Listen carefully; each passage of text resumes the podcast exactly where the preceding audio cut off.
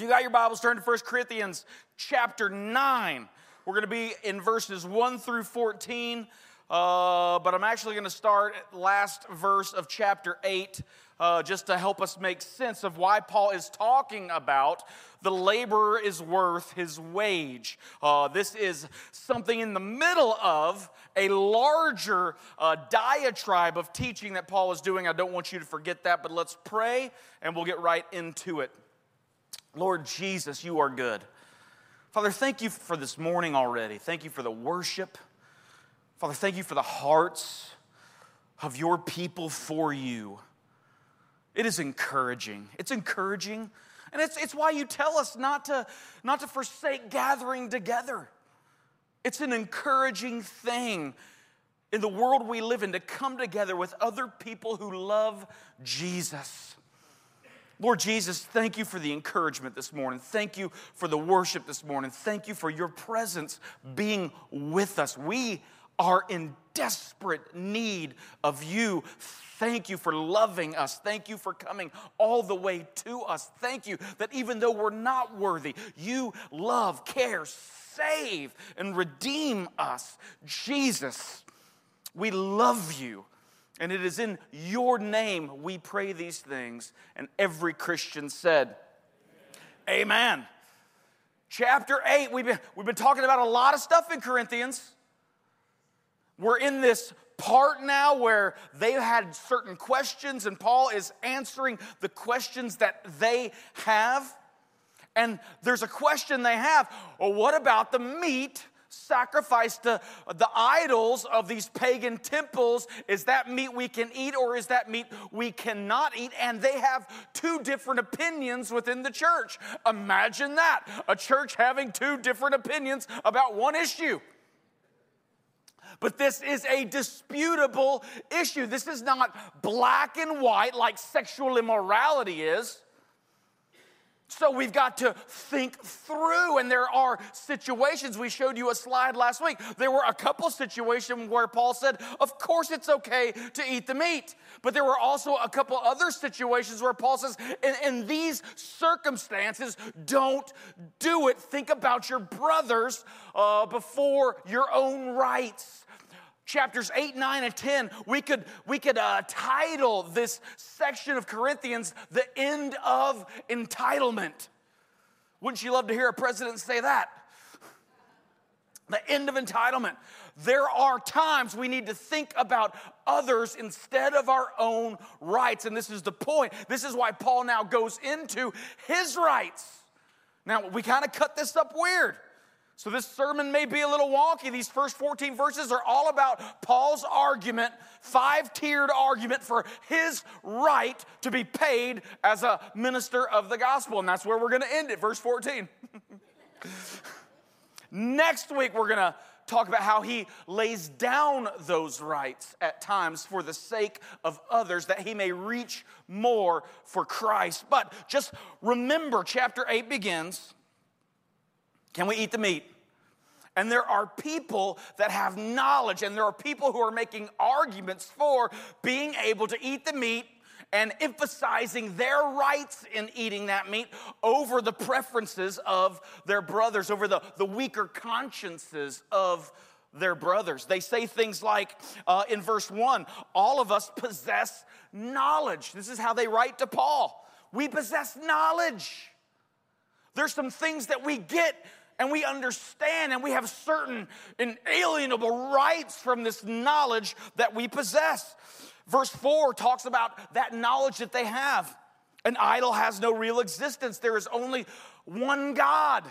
All these other gods aren't real. We know this. We have this knowledge. You look down at verse 7, Paul says, however, not all possess this knowledge. You know, my parents drilled into me when I was a kid Bible verses, and I still remember them. In fact, I got a stack of Bible verses. Sarah gets flabbergasted sometimes because we'll go through them, and, and I can remember all of them, even though I memorized them decades decades ago. One of the verses my mom and dad put into me was Matthew 7 7. It's a real famous one, right? Everybody knows exactly what it is. No. But it says this Jesus speaking, he says, Ask, and it shall be given you. Seek, and you will find. Knock, and the door will be open unto you. Uh, and the point Jesus is making when you seek me, you're going to find me as your heart, like a deer, pants for, the, uh, for water. Uh, so you will find me when you seek after me. Blessed are those who hunger and thirst for righteousness, for they shall be filled. Amen. When we seek for something, we find it. But this doesn't just work for spirituality, it doesn't just work for finding Jesus. It works in all areas and all matters of, uh, uh, of mental faculty. Secular people seek what they want, and guess what? They find it too. When we're talking about knowledge, we have to be very careful because why? Knowledge puffs up. Let me ask you a question just because our Father's Day response was a little weird this morning until we set some things straight. But it's got my mind kind of working here. What good do you think a gender studies degree is going to do for a young person? Have you ever thought about it? Because it's a, whether you like it or not, it's a thing. People are coming out with degrees. And I don't know who's hiring them, but it's a thing. We're not going to hire anybody with a gender studies degree at four points. I can tell you that. I got enough problems. I don't need a DEI uh, CEO. Too many, too many letters. What good do you think? Do you think at any time in a, when people come together? I mean, a major is what? A, a major is like 60 hours, right? If you're majoring in gender studies, 60 hours of people trying to find something to say about gender. If you seek, you're gonna find. Let me ask you a question Do you think anything, do you think they sit in gender studies classes and talk about the times women were celebrated in history? Do they talk about Cleopatra and, and other uh, leading female uh, people in history? No. What do they talk about instead? They talk about, they, they, they cherry pick. This is why we, we don't go to churches that cherry pick the Bible, because you can cherry pick anything, right? You can build a case for anything. If you seek, you will find. So, so we talk about all the injustice that has been done in history, in gender studies. They probably start with Joan of Arc and it gets worse from there. Men bad, men bad, men bad, men bad, men bad. And so we've got a, uh, you seek and you find. We got a culture of men who don't want to be men. Trans wouldn't even be an issue. Praise God, there were more people protesting the LA Dodgers than there were inside celebrating the Sisters of Perpetual Indulgence. Amen. Praise God. We can do without the LA Dodgers. Just like there can't be any Bud Light in your sweet tea glass. I was in Publix two days ago, and the Anheuser-Busch guy was, was uh, he just looked so sad. $27 billion. Praise God, we have a voice. Praise God, Target, 7% down, their stock 7% down. Praise God. Every study that's come out the last couple weeks are showing that the majority of America Democrat or Republican, the majority of America believes there are only two genders male and female. Majority of Americans believe men shouldn't be able to compete in women's sports. Common sense. But if you seek, you find. So if you want an alternative ideology, it's out there. What do I tell you all the time about Christian bookstores? And please, Find a crossway. Uh, uh, uh, what, what's the banner of truth? There's some good Christian bookstores out there. Don't go to Barnes and Noble to get your Christian books. Because everything they have laid out is every time I go in there, I just I can't believe how much we've lost because no one is seeking true knowledge, truth that comes from the mouth of God. People are, even Christians, are seeking things in which they want to believe. And this is the problem because I've told you before, you can find an author, a human author, that it's going to tell you exactly why, what you want to hear. That's why we have books called The Gay Christian. There's no such thing. There is the repentant Christian. There are people who can struggle but know it's wrong because God says it wrong. And so they're repentant and they're struggling. There's the repentant Christian, but there's no such thing as the alcoholic Christian, the gay Christian, the pedophile Christian. There's no such thing. There's knowledge, but knowledge puffs up. It is love that builds up. Paul says, look at verse 13 where I told you we were going to start. You got me worked up this morning. I'm just so over it. I'm so over. I'm sad. And I'm not angry. I'm sad. I'm just sad when I watch people, when I watch the pundits and the experts who talk like experts but have no real knowledge because they're seeking knowledge in the wrong places and they're finding it. And it's up to us. Put, put up that uh, decision tree from Paul.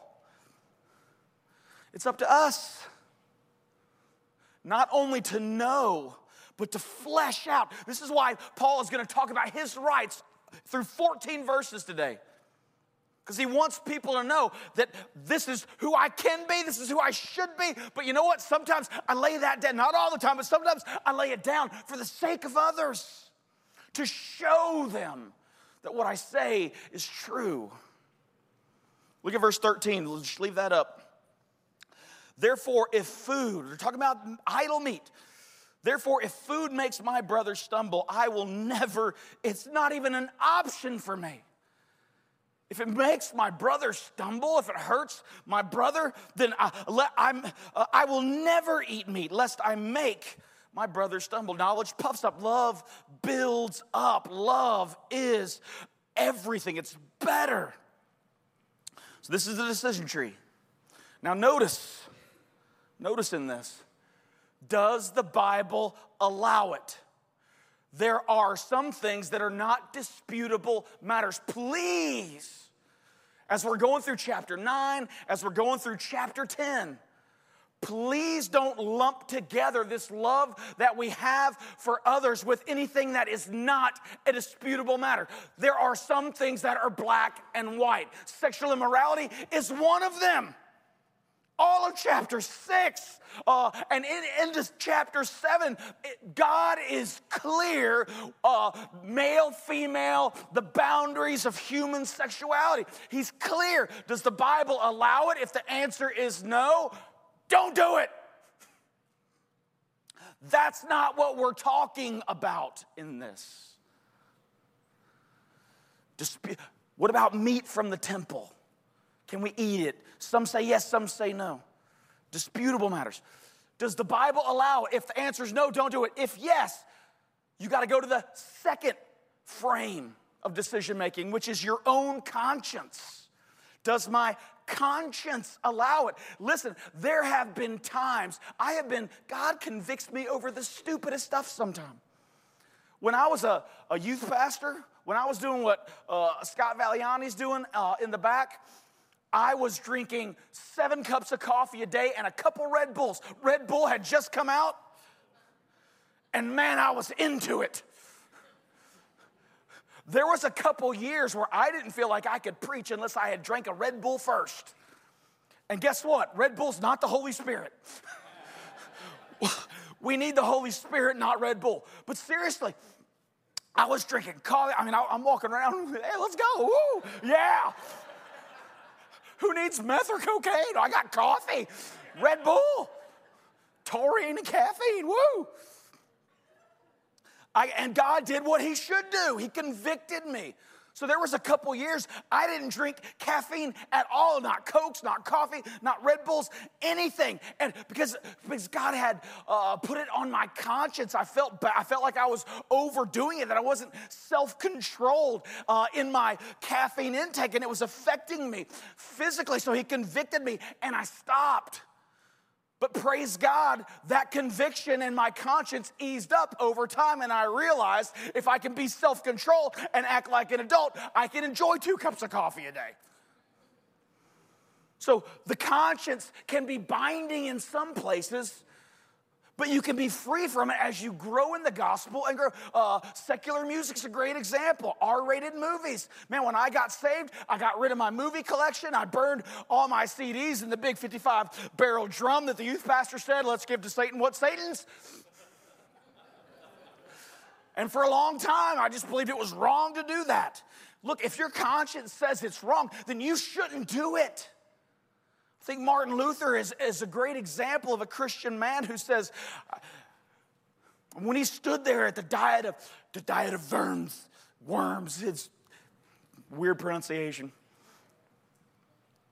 But he said, you know, I can do nothing but stand here. It's all I can do because I am bound by scripture and I am bound by conscience. I will not uh, recant the gospel that is by faith through Christ alone, grace through faith in Christ alone. We're going to go through the five solas in July. I can't wait for that. Scripture and conscience. This is how we make decisions. And so while you may not watch R rated movies except for The Passion, and somebody else is watching a lot of R rated movies, right? We're not gonna fight about that.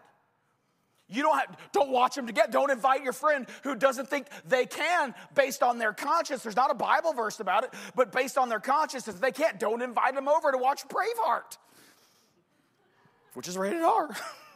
and it should be. There's a lot of blood. Then we go into the three further questions. What is the effect on other Christians? What is the effect on non Christians? What is the effect of my spiritual life? The big idea in all of this, and just keep this in your mind as we talk about Paul and his rights. The big idea in all of this, Paul is saying, is I will do whatever it takes. I will lay down my rights, and you should too, that we may win more. People need Jesus. Weak brothers and sisters need to grow up in the gospel. It's our job to help. Unbelievers need the gospel, they need Jesus. We, it's our responsibility in this generation. The last generation, there were people the church was responsible for, but that's come and gone. We can't change the past. All we can do is set our faces like flint, like our Lord and Savior Jesus Christ did, toward the cross, picking up our cross, denying ourselves to follow Him, that people may see Him and know Him through our lives, through our church. Man, the return of evangelism is here, amen?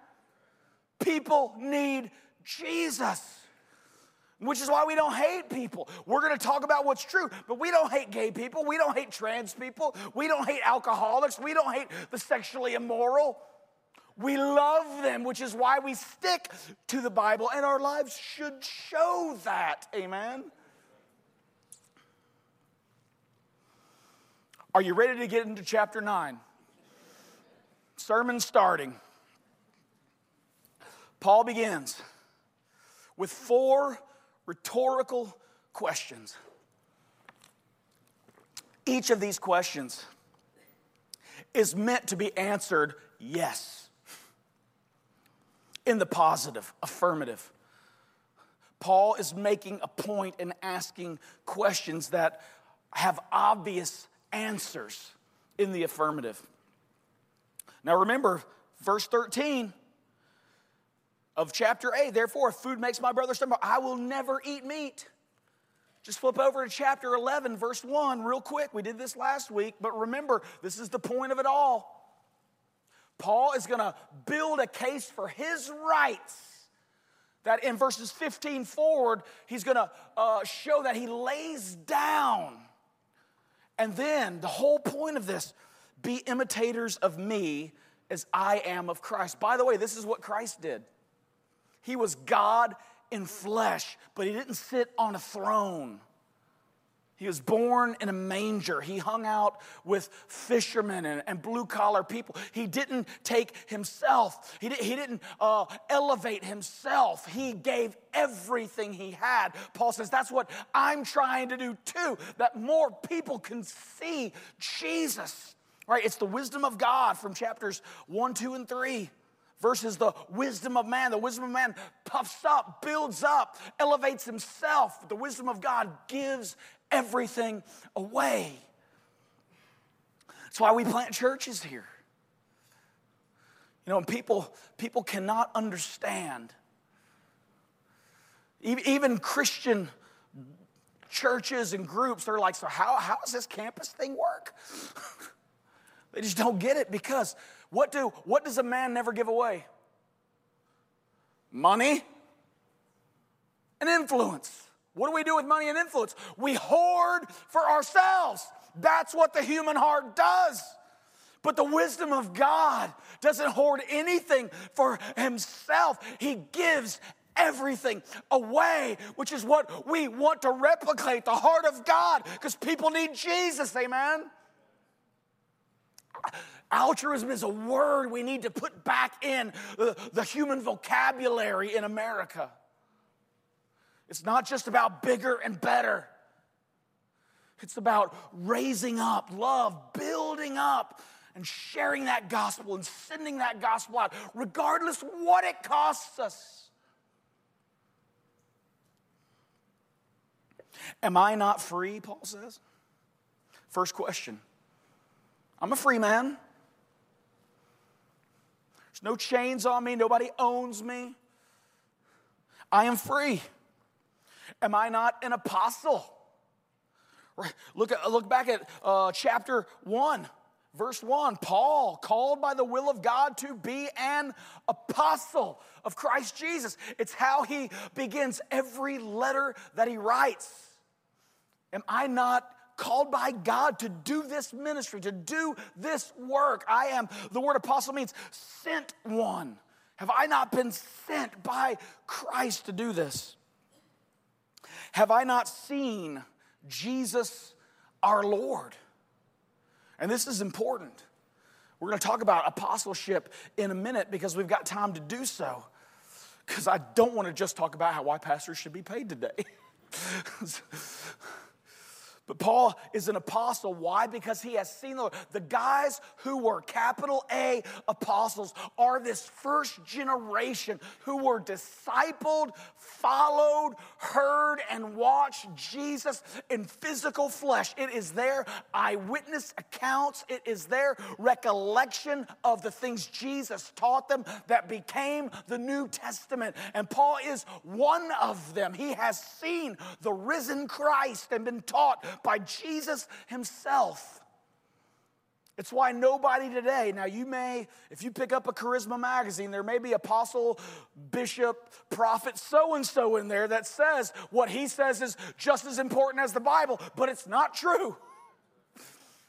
Only the guys who were there and experienced it got to write the Bible. And the canon has been closed since John in his 90s died, as he was the last to receive that great revelation of Christ.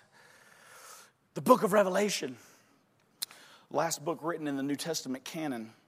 Have I not seen Jesus our Lord? Are you not my workmanship in the Lord? He, he wraps it up with verse 2 If to others I am not an apostle, at least I am to you, for you are the seal of my apostleship in the Lord. Look, you guys, I planted the church there. If anybody should know, and, and listen, in our, in our day and age of cancel culture. Nothing is new under the sun. You know, Solomon said that. The wisest man until Jesus was born. Solomon said that. A man who had amassed more wealth than anybody before him, Solomon, said that. Inspired by the Holy Spirit. There's nothing new under the sun. Cancel culture has always been around. We just haven't, it hasn't been uh, shoved down our throats as much as it has the last 10 years. Paul was the first person out of the apostles to be canceled. Paul was stoned, beaten, whipped, left for dead, shipwrecked and adrift at sea. People hated Paul's guts. Everywhere Paul goes, people get saved. But everywhere Paul goes, riots happen at the same time. And Jesus said this the world, listen, if everybody likes us, if everybody you're friends with on Facebook is always doing thumbs up, you've probably compromised the truth. because the truth is black and white, and the truth is a dividing line. And people hated Jesus, so they hate people that proclaim Jesus and his truth. Paul, everywhere he went, even people who claimed to be Christians, tried to steal audiences from right. There's divisions about who's the leader of the church in chapters uh, two, uh, chapter one through chapter four. There are people who don't like Paul in this church that Paul planted. So Paul asked some questions. You have knowledge, I hear you say. So you can do whatever you want. Knowledge gives you these rights. You can do and live however you want, and nobody should say, nah because you know. Well, let me ask you some questions about me. Paul gets very personal in chapter 9. And it's important to be personal. Paul wants them to see the same arguments they're using in his own life if he used those same marks, because he could. Right? Justification is a, is a powerful thing in our lives, isn't it? We really do have rights. So Paul's building the case. Look, you have rights. I hear you. I have rights too. Look at my life. Then, moving to verse 3. Now, watch this. Put up those five tiers of this argument. Oh, we didn't talk about apostleship. Never mind. Let's talk about Paul and his being an apostle because this is an awesome story and it also helps us understand how apostleship ended with the last of the, these disciples who followed Jesus. Acts chapter 1, verse 20. Let's look real quick. How do we know that we can't be apostles today? We're going to talk about the gift of apostleship a little later. There is a gifting. God's still sending people, amen, but not capital A apostles who get to write the Bible. For it is written in the book of Psalms now, this is, Jesus has just ascended. The disciples are left there going, Oh, what do we do now? Judas was no longer part of the 12. So they're like, We've got to replace Judas. Because it is written in the book of Psalms, may his camp become desolate, and let there be no one to dwell in it, and let another take his office. Judas had to be replaced. Verse 21. So, one of the men who have accompanied us during all the time that the Lord, so one of the men who have accompanied us during all the time that the Lord Jesus went in and out among us. Who are we going to choose from to take the office of Judas? It's got to be somebody who's been here the whole time. It's got to be somebody that knew Jesus, that loved Jesus, that followed Jesus, that heard Jesus, that was taught by Jesus. And they chose uh, Matthias uh, over the other guy there in Acts chapter 1. So here's the apostles got to be replaced. With the disciple, the 12 became the apostles. And Judas had to be replaced by someone who was, had been there and seen Jesus. Now look at Acts chapter 9. We have Paul's story. Acts chapter 9. But Saul, still breathing threats and murder against the disciples of the Lord, went to the high priest and asked for letters to the synagogues at Damascus so that if he found any belonging to the way, those were Christians, it was called the way, the way of Christ, men or women, he might bring them bound to Jerusalem. So we meet Saul in chapter 9 of Acts, and he's not a good guy. He hates Jesus. He hates Christian. He's a Jew, a Pharisee trained by Gamaliel, and he is hard in the ways of his Judaism, and he hates anything that would set itself up against his Judaism. Verse 3 Now, as he went on his way, he approached Damascus, and suddenly a light from heaven flashed around him. I love this. This is where Saul gets his name changed because he meets Jesus, and Jesus drop kicks him off his horse. Saul, Saul. Again, where is Saul going? To persecute Christians. Jesus takes it personally. Why are you persecuting me? Verse 5. And he said, Who are you, Lord? And he said, I am Jesus whom you are persecuting. Saul meets he, he didn't follow Jesus for three years, but he was certainly around and he hated Jesus, which is why, even though Jesus is gone, been crucified by the Romans at the request of the Jews, he still hates those who follow Jesus. But he gets to meet resurrected Jesus in resurrected power and glory in chapter 9, which is why in 1 Corinthians chapter 15, he says this. By the way, I can't wait till we get to chapter 15 this is just gospel power. For I delivered to you, this is Paul speaking to the Corinthians, I delivered to you as of first importance what I also received. Paul's not making up this gospel. This is not Paul's thing. This is not what Paul came up with.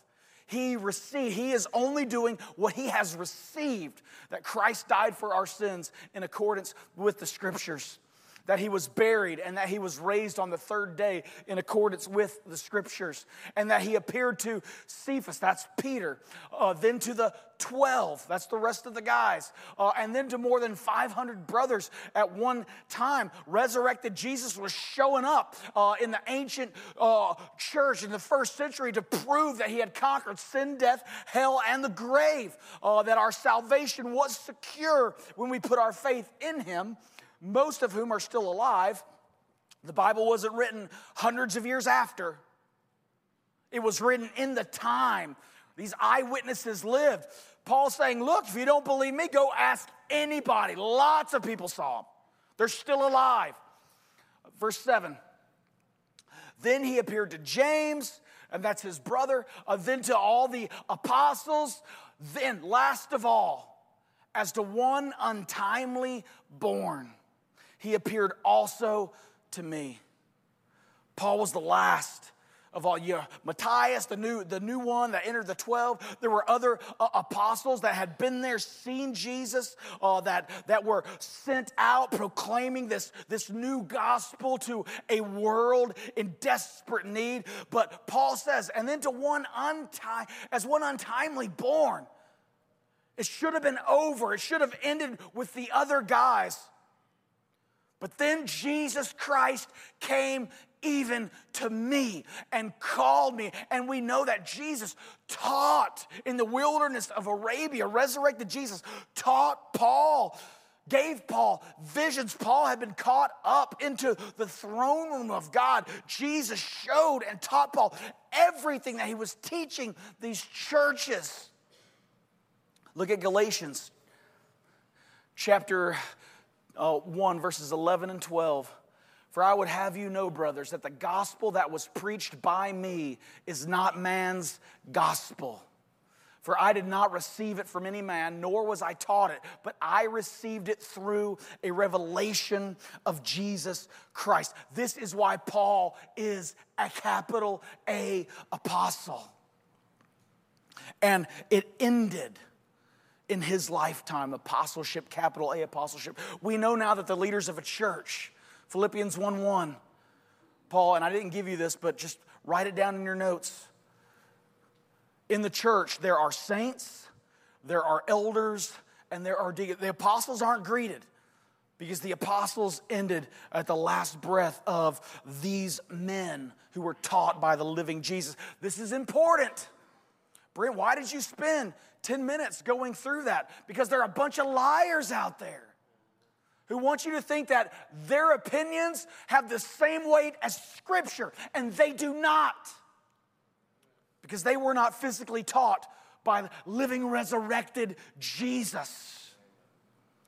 What we have now is His Word through those men that is our faith. And only this is true. We must, this is of highest authority in our lives because it comes straight from Jesus Himself. We cannot turn to the left or the right of it. If we do, we will be deceived. Jesus, from Exodus forward, continues don't turn to the left, not even a little bit.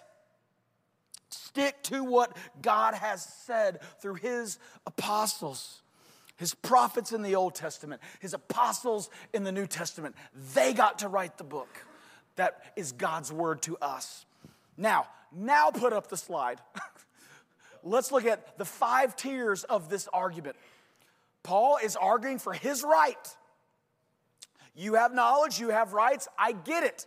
I have knowledge and I have rights too. And this is the level of, the, of this argument. We're going to see in verses four through seven ordinary practice.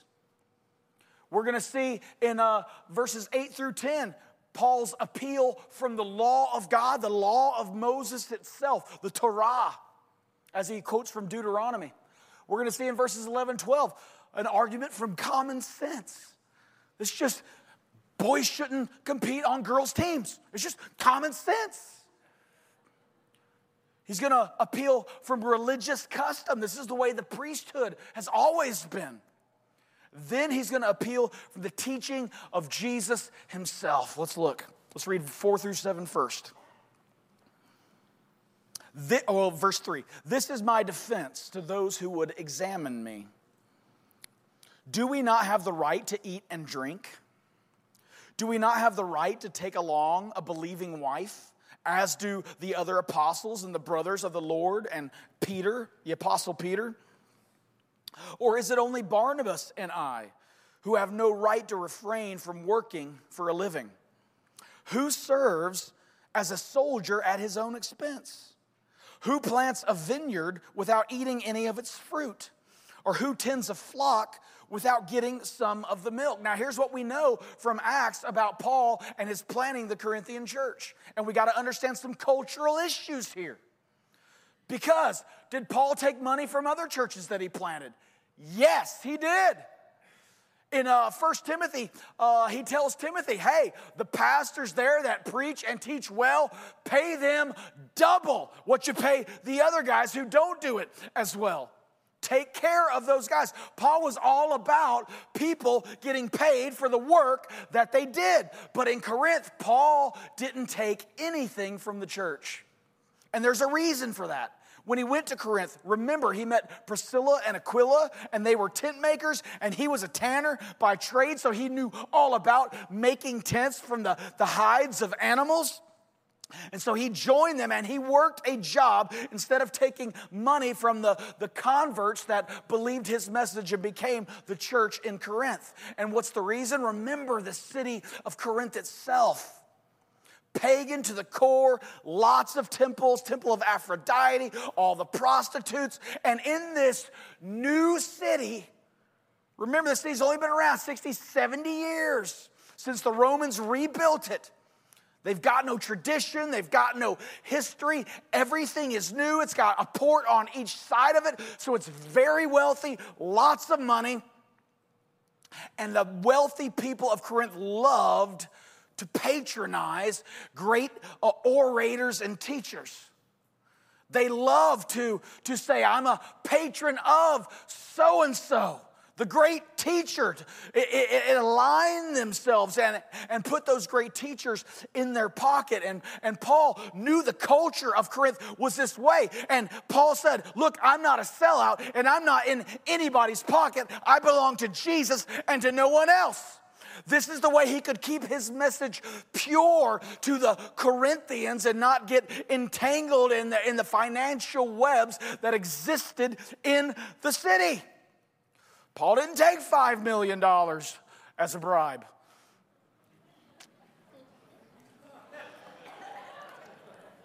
I can't believe I said that. That was not planned. This is why Paul didn't take any money. But it was his right. He could have if he had wanted to. And he, this first argument is from, from a, a what, how did I say it on there? From ordinary experience, from cultural experience. Does a soldier work at his own expense? Does a soldier have to find another job so he can go out and soldier?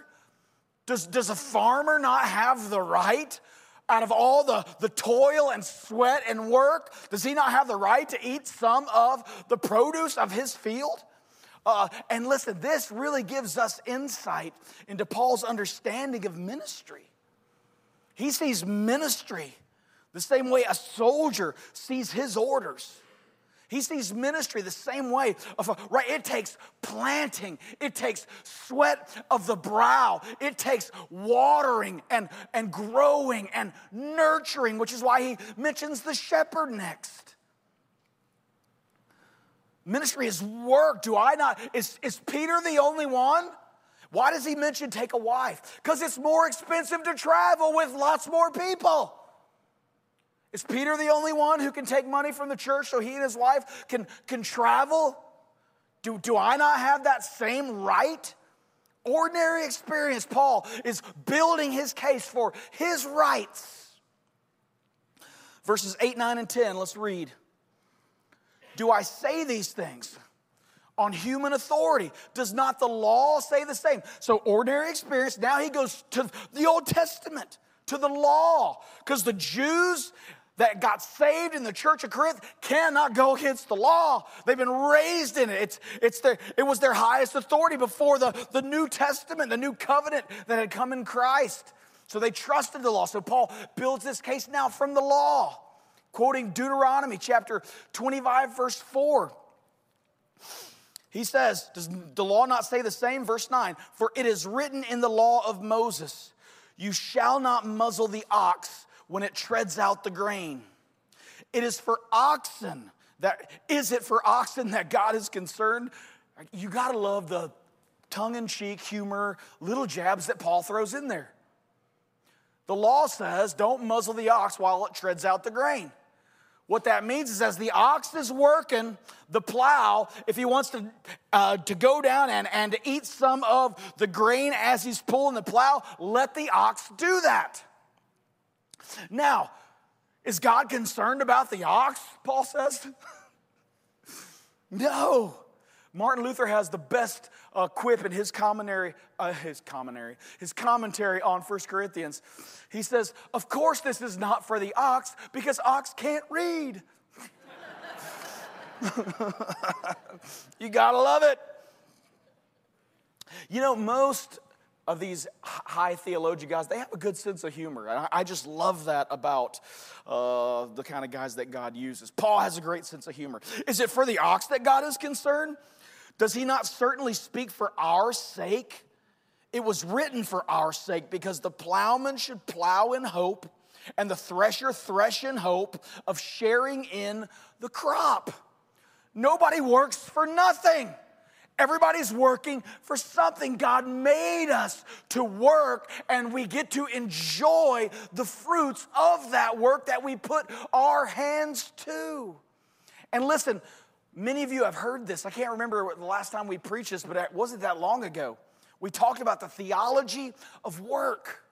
Adam and Eve were placed in the garden to work the garden before sin, before death came into the world. Work was a part of human existence. It gave uh, Adam and Eve purpose for their lives, as work should give all of us purpose, whether ministry or some other type of job. Work has purpose, and we should eat of the fruits of our work. So, ordinary practice now, an argument from the law. Let's move to 11 and 12.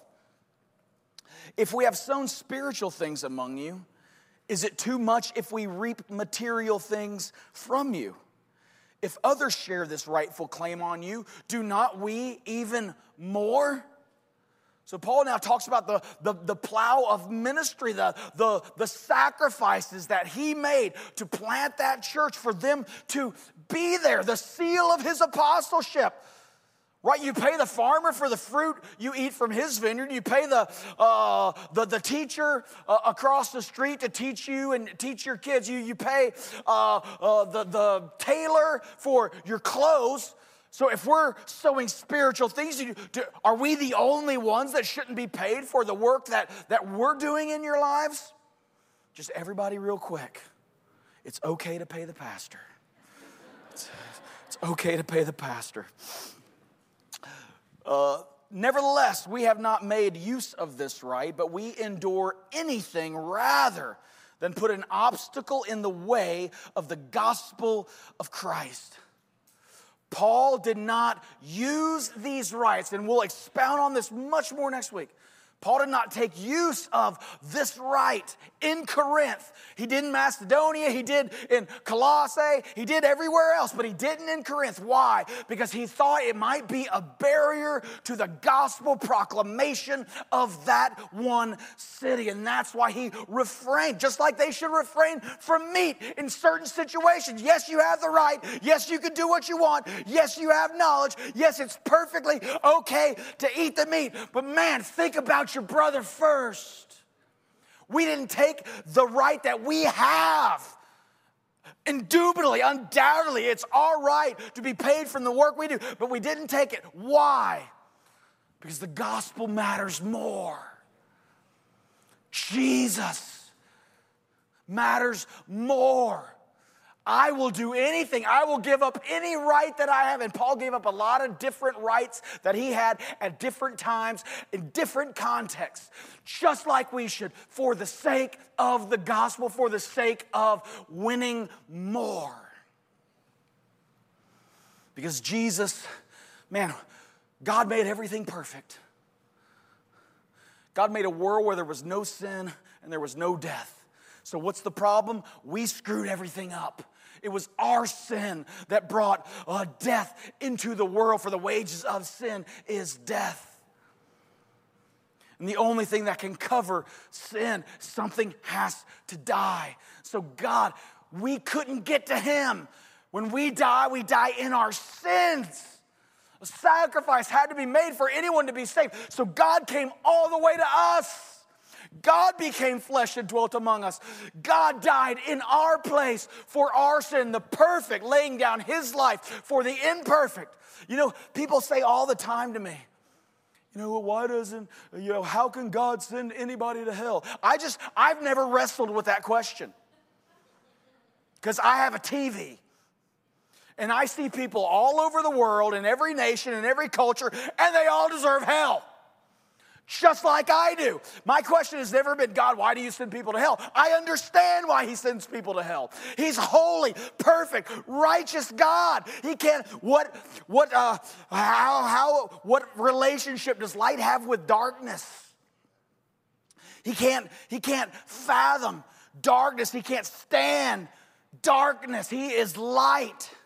And listen, I can't wait for the day when we really realize how righteous he is, right? There is our understanding of righteousness, secular human understanding, it's way down here. Then there's a theological, when we read the Bible, we, we understand a theological righteousness, right? We move from here to here. But guess what? Here is still not as righteous as he is.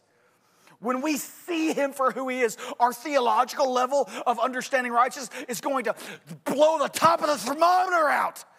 He is holy and He is righteous. He's, he's not going to put up with sin.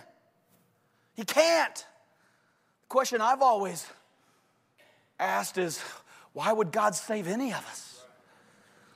I mean, we're so wicked, we're so evil, we're so not righteous. Why would He save any of us? But He does. His Son, Jesus, died in our place for our sin that we might become. He who knew no sin became sin, that we might become the righteousness of God. 2 Corinthians 5:17. God is good, and it is this gospel. Paul says, I will lay down any right that I have at any time. Doesn't matter my knowledge, doesn't matter how strong the argument is for my right, I'll gladly lay it down to reach more people with this beautiful gospel of Jesus Christ. Amen.